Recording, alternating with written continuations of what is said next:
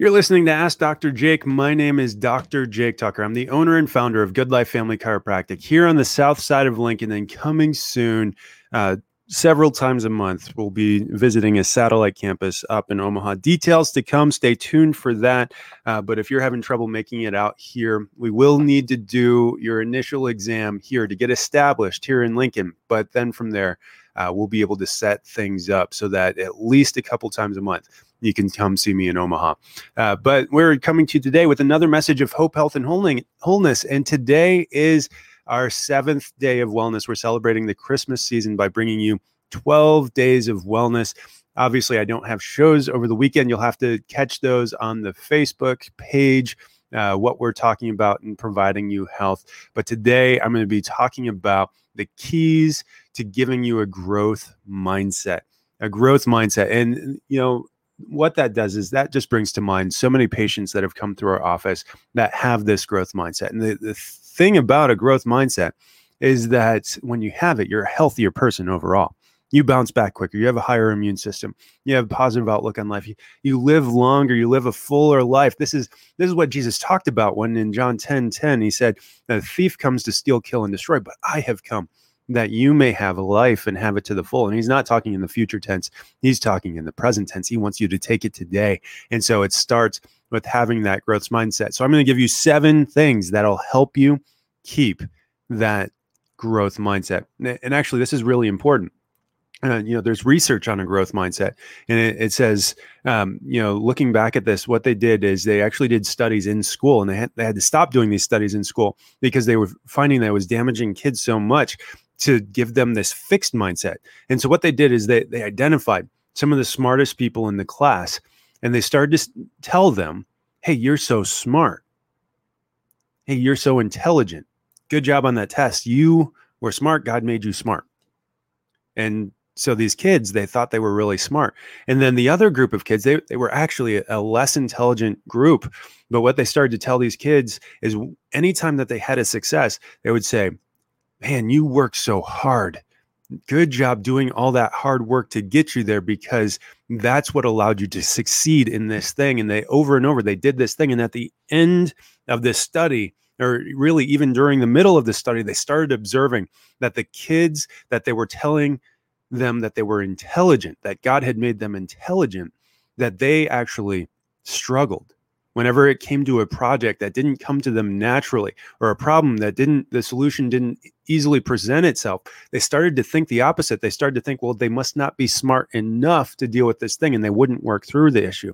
But the group of kids that they told were hard workers and that they were able to accomplish things because of their hard work that they would learn how to and teach themselves how to overcome the problem. They would come up with new solutions that the quote unquote smart kids weren't able to do. And so they created this growth mindset. And you, you either have a fixed mindset or you have a growth mindset, and you can turn yourself into a different thinking. I I was someone that was raised in a fixed mindset. I was told my whole life that I was very intelligent. Things did come to me naturally, but when it came to graduate school and it came to some of the harder classes in undergraduate, I, I really struggled because I was never in a place where I was taught how to grow and how to approach problems differently. And so it's very important that you do have that positive growth set. And I think about several of my patients that have come through my office, Luann in particular. Luann was in a car accident some years before. She was a nurse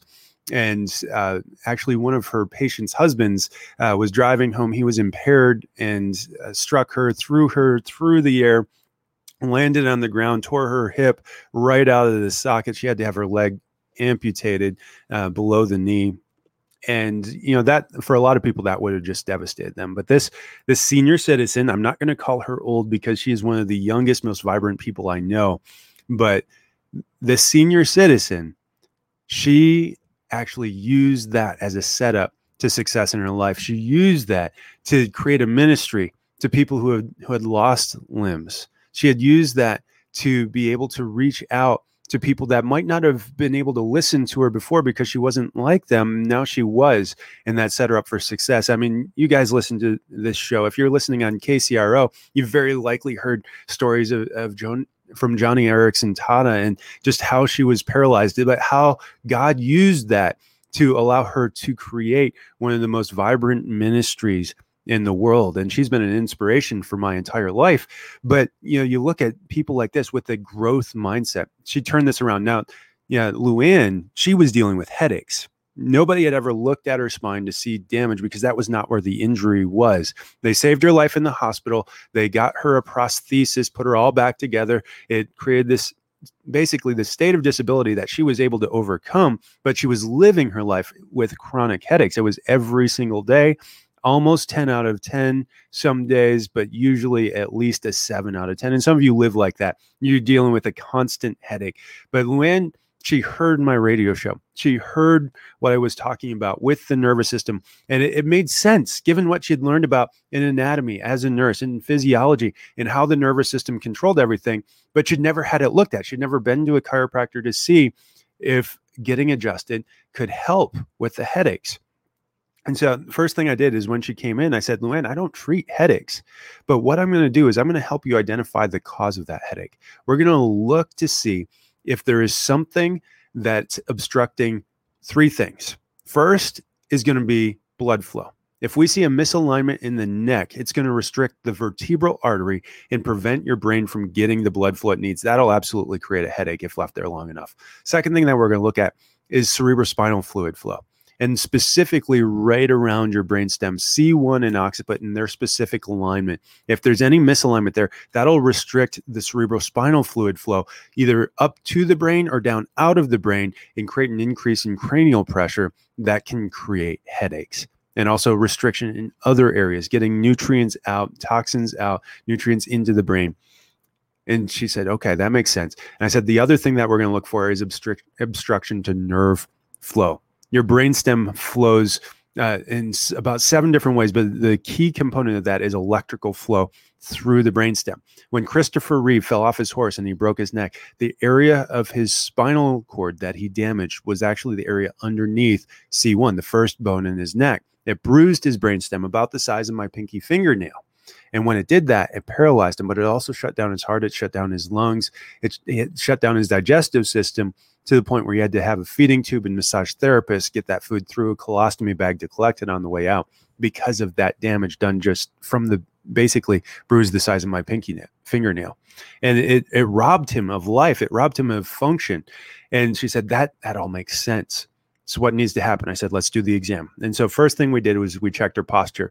Due to the physical distortion that had happened because of the accident and then two because she was now walking around in a prosthesis her entire spine was off. She had developed a scoliosis and she had started to lose the curve in her neck, but most specifically, the alignment at the base of her skull between occiput and C1 was restricted and out of position. And I could see that just from the way she held her head and then from the way that she moved her neck. So when I saw the postural abnormalities, the way that she carried her head forward out in front of her shoulders, how it cocked over slightly to one side, but stayed in that position. But then when we tried to move the neck, how much restriction was in there?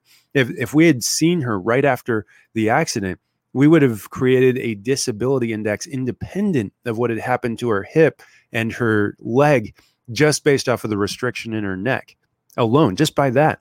And that was enough to create the headaches. But I wanted to see what that was doing. And so I felt it and I felt the misalignment that was happening, the rotation in Atlas, the way it was shifted over to the side, the way it was flexed forward and basically pressing up against her brainstem, restricting that blood flow, restricting the nerve flow, restricting the cerebrospinal fluid flow. And I said, okay, so let's take a nerve scan, see what that's showing.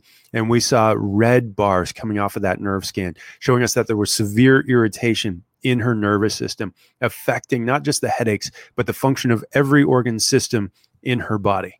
And so we knew within 95% confidence that organs that weren't presenting symptomatically at this point would within five years develop not just symptoms, but diagnosable diseases if we didn't start to remove that interference. And so I got her back right away for an x ray, took that x ray, analyzed it, saw those things that I had felt, saw the restrictions, saw the arthritis that had built up from those 10 years of having things out of alignment and years before that because she'd never been to a chiropractor. And we started to create a plan to work through that. We adjusted her. One adjustment started to feel a little bit better, a little bit decrease in the headaches, a little sore because of the adjustment.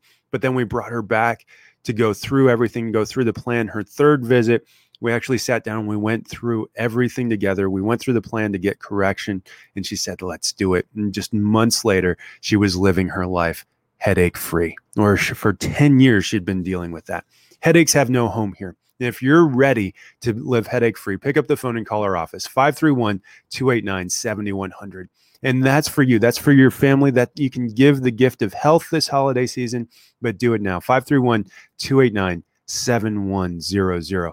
And I do want to go through on this seventh day of wellness those keys to having that growth mindset. So, without further ado, number one, think positive. You have to start looking at the positive in every situation, even something that seems catastrophic. I know a lot of us did not vote for Joe Biden, and we don't know the end of the story yet. We haven't, a lot of us haven't given up hope.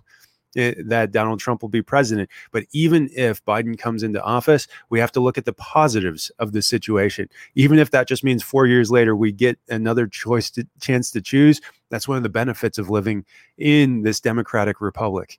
You know, where we get a say in how our government works.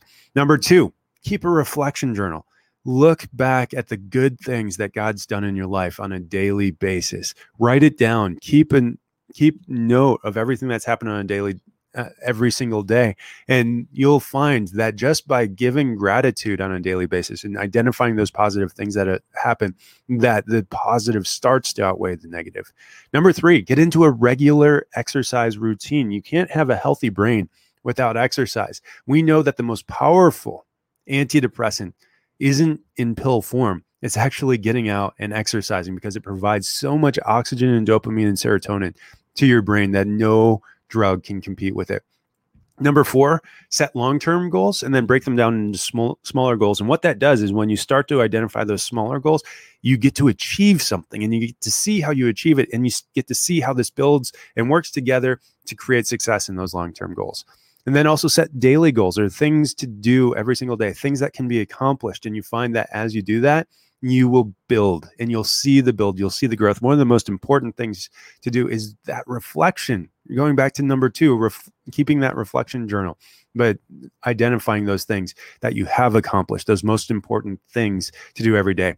Number six, prioritize not just happiness, but joy and mental health. And that joy yeah, obviously comes from that Jesus, others, you mentality. We we serve Christ first, then others second, and then ourselves. We always have to take care of ourselves. You cannot love someone like you love yourself if you don't love yourself. But absolutely keep that mental health a priority a priority every single day and then take time for yourself every single day you know if you enjoy doing something do that something if you need to spend some time quietly meditating do that I'm Dr. Jake. Join me again tomorrow for another episode of Ask Dr. Jake.